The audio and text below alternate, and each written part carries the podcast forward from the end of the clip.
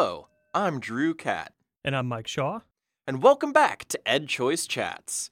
Today, we're discussing a new EdChoice brief exploring New Hampshire's private education sector.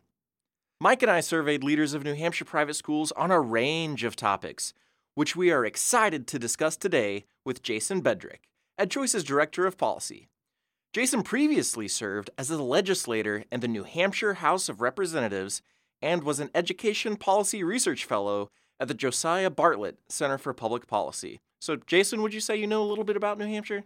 A little bit, yes. Thanks for having me. Yeah, thanks for being on. And before we get into this new research, Jason, would you tell our listeners what educational choice options New Hampshire currently provides parents? Absolutely. So, in addition to charter schools and interdistrict choice, uh, there are two private school choice programs in New Hampshire. Uh, one, which was recently clarified in law, but uh, essentially has been operating for more than a century, is what's called town tuitioning. Uh, so, what that means is in districts that don't have a public school for certain grades, often because they're very small towns and they just simply can't sustain it, usually they would contract with another public school, but in this case, the town allows the students to use public funding that they otherwise would have allocated for that student to attend a public school instead to attend a private school of the parent's choice. Uh, so that's uh, a program that, again, was recently clarified in law. Uh, the other program that they have is the uh, education tax credit, or what we call a tax credit scholarship program. Uh, so in this case, businesses and, and as of this year, uh, individuals can receive 85% tax credits against the business profit tax in the case of corporations or against the interest and dividends tax in the case of individuals uh, when they make a donation to a nonprofit scholarship organization. And these scholarship organizations can aid families uh, earning up to 300% of the federal poverty line, which is about the median income in the state of New Hampshire uh, to attend the school of their choice or actually to cover uh, certain homeschooling expenses. And New Hampshire is the only tax credit scholarship program in the country that's that expansive in terms of the uses. Yeah, and that's awesome. I'm sure parents love having that flexibility. And we did ask private school leaders about their awareness of tax credit scholarships and education savings accounts. About half of New Hampshire private schools know about the concept of education savings accounts, or ESAs, and about half are familiar with tax credit scholarships, the type of program you mentioned New Hampshire already has. How would you say awareness is locally of these types of school choice options among both schools and families? Could you maybe describe some of the efforts on the ground to educate both school leaders and parents about choice programs? Right. So, in terms of the, the education savings account, uh, again, that, that's not a program they have yet, but there was legislation this year. And so it was uh, in the news very often. And uh, so that's, I think, a lot of the awareness of the program was driven primarily by the, the media coverage. Um, I, I'll be honest, I was a little disappointed with the finding that, that only about half of the schools were aware of the tax credit program. Uh, it has been around for five years. Uh, you know, it was enacted in 2012 and then uh, went into effect in 2013. Uh, there are only two tax credit uh, scholarship organizations operating in the state, uh, but I was I was hopeful that there would be greater penetration in terms of the number of schools that, that would find it that find out about it. I know that the, those scholarship organizations are doing their own outreach among the schools. I know that they've held events.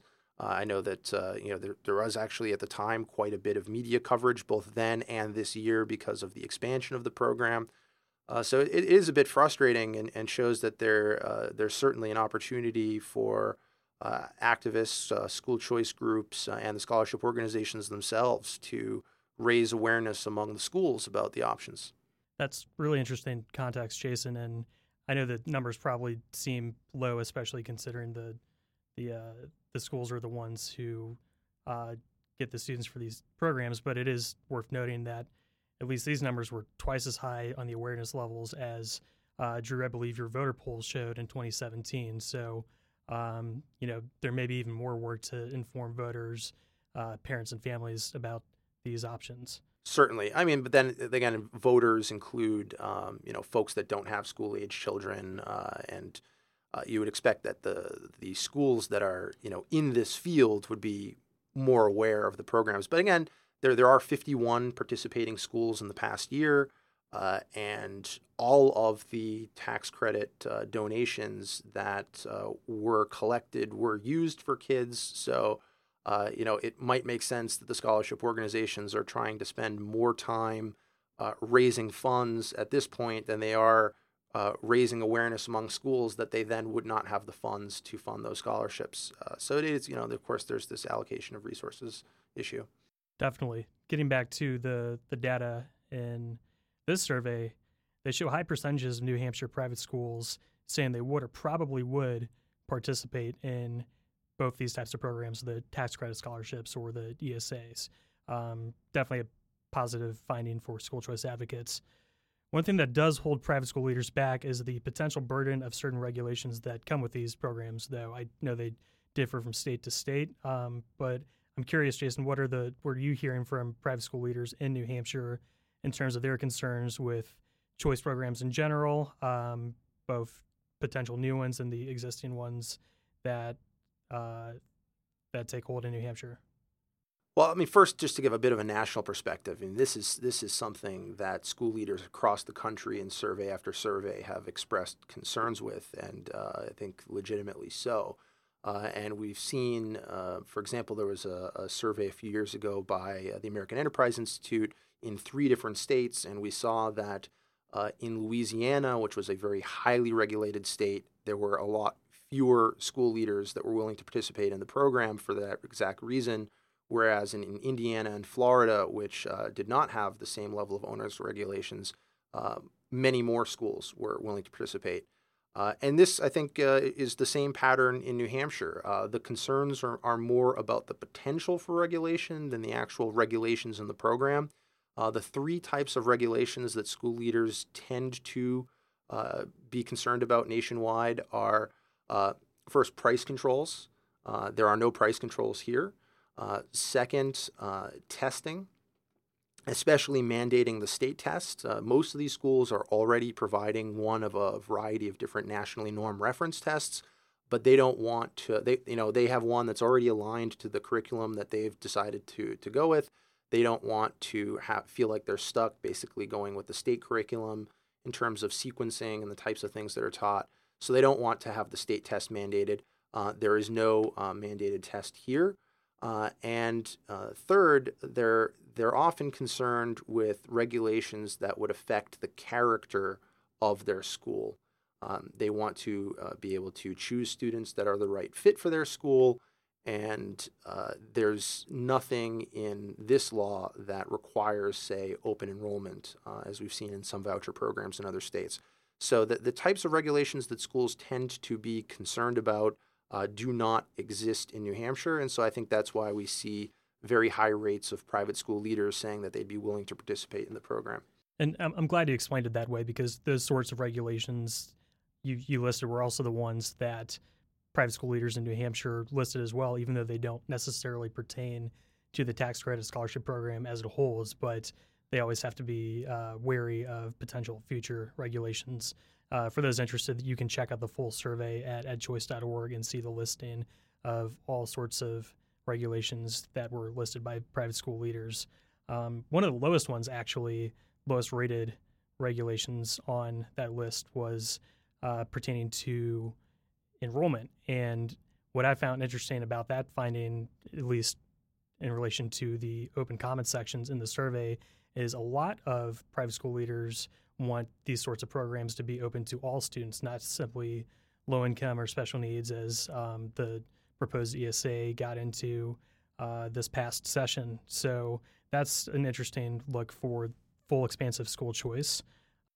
And by the way, in that regard, they match the general public, which mm. is always in survey after survey much more supportive of a program that, like the public school system, is open to all children as opposed to one that is narrowly tailored to certain um, segments of the population. Right, and people tend to argue about those sorts of um, eligibility eligibility criteria nationwide. Uh, we hear people say there's not enough space in private schools to fill the demand choice programs create, um, and that's even with smaller scale programs, nevertheless, a, a totally universal program. Um, do you hear some of those same claims locally? And uh, could you give us a sense of the local sentiment before we talk enrollment numbers? I mean, in terms of the, the, the arguments against school choice that, that we heard in the, in the past year, uh, it's uh, everything, right? The, the, they just throw up a bunch of spaghetti against the wall and, and see what sticks. So, I mean, certainly you did have some of these arguments that, well, this is only going to help students that are already going to private school. It's not going to help new students. Uh, our survey, you can get into the data yourself, but our, you know, our, our, our survey finds that actually there are a whole bunch of open seats already uh, and that's before you get into the supply side effects, uh, where there's um, you know an expansion of supply uh, in response to the school choice program. So even if that uh, weren't to occur, uh, right now you only have um, about 330 students participating in the program, uh, in the in the tax credit scholarship program. Uh, but I believe you found more than uh, 2,500 open seats uh, just among um, those people who participated in the survey. Is that correct? Yeah, actually, so when it comes to the question of whether there's enough supply to meet demand, we did find that they have at least 2,063 open seats. And the caveat to that is that's only the schools that responded to the survey. Now, if we look at like some overall state projected enrollments from the Private School Universe survey through the National Center on Education Statistics, and looking at those enrollment numbers compared to the enrollment of students that was signified by the survey responses, we can project that there are about 10,500 open seats across the entire state in private schools. Now, Jason, how did you react when you first learned about these numbers? I, I was shocked that there were that many open seats available. I think that is something that most policymakers, I certainly wasn't aware of it. I, I imagine most policymakers weren't aware of it. I mean, there hasn't been any research like this before in the state. So it was all just speculation. Uh, but just the fact that there are so many open seats already just, just goes to show that uh, this is a, you know, if they were to enact an education savings account, uh, it's a program that actually could scale up rather quickly, um, much faster even than, than in many other states that I've seen. Definitely. Uh, I'm really glad Drew kind of talked about the the variance and the the estimates. You know, this this survey of ours, uh, as far as the response rate, was a little on the, the lower end as far as um, percent of schools responding. Uh, we kind of think the three to four nor'easters or so during the late winter, early spring may have had something to do with that in uh, good old New England. But nevertheless, we had a very, very high completion rate within that. So we're pretty happy with those results um, related to uh, garnering open seats and other data points. Pivoting to questions of inclusiveness in private schools, we found that 70% of New Hampshire private schools serve students with special needs.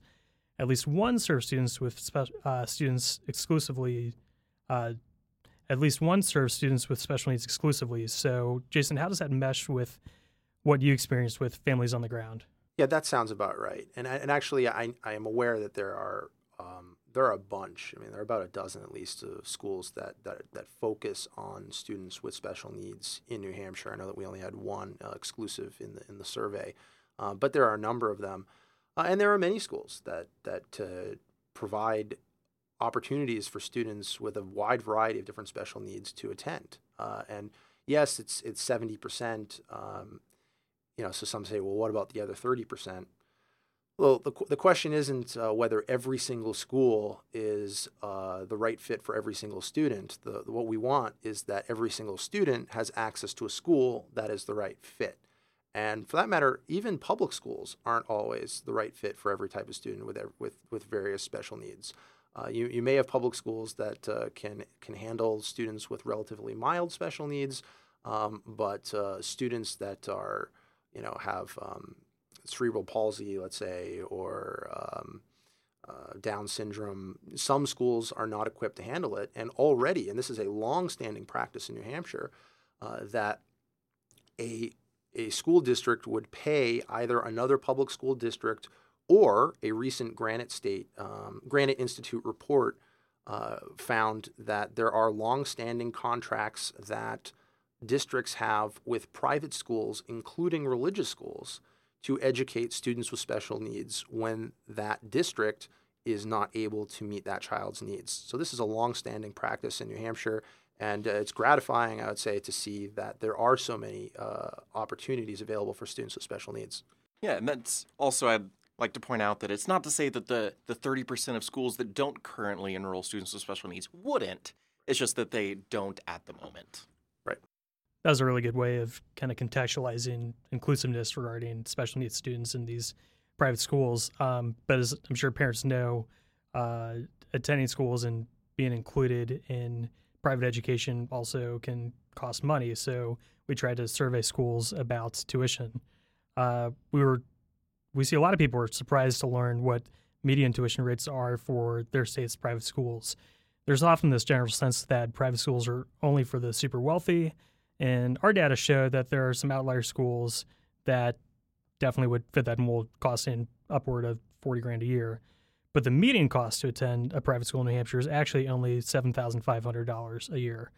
Um, on top of that, we found 82% of private schools offer their families financial assistance, things like scholarships and the like, in addition to the uh, existing tax credit scholarships to attend their schools.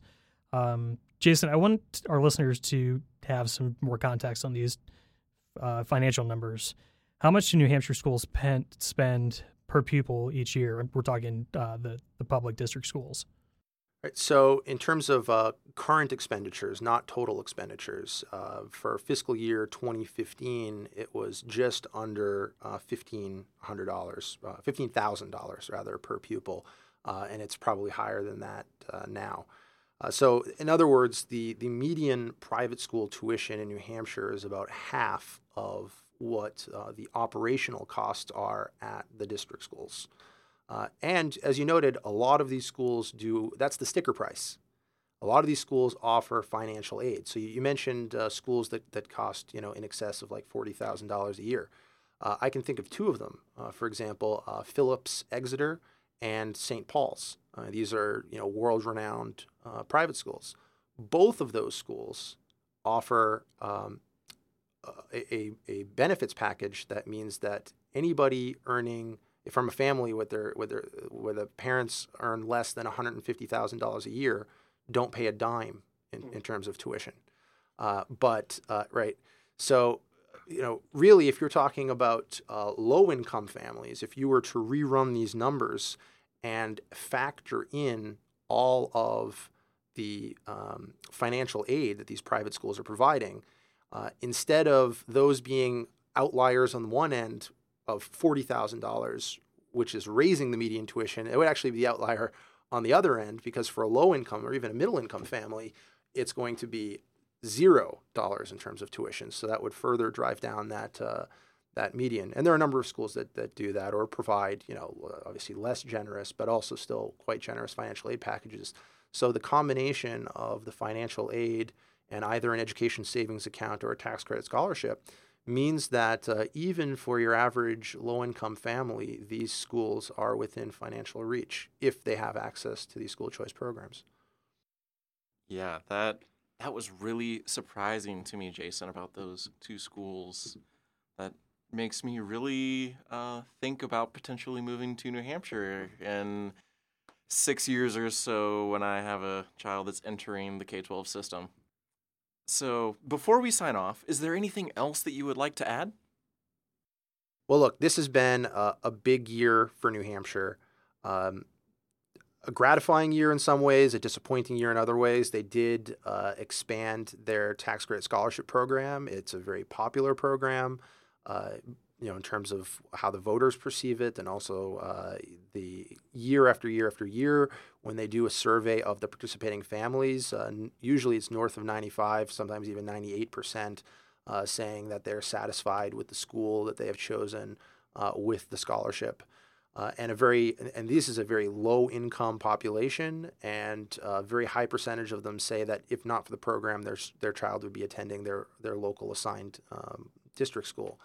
So uh, it's it's gratifying to see that there's been some movement. It was disappointing that the ESA did not pass. Uh, it did pass the Senate. It uh, passed the House Education Committee. It passed the full House once. It had the support of the Speaker. It had the support of the Governor. Uh, lots of key legislators. Uh, it just at the end, uh, after coming out of the finance committee, they voted interim study. So they're going to be, they didn't kill it, uh, but they are going to be looking at it further and coming up possibly with uh, new legislation next year. Uh, but that's the furthest that an ESA bill has ever gone in the state. It's uh, this is just the beginning of the journey, and it's clear that New Hampshire voters, and especially New Hampshire parents, want more educational opportunities for their children.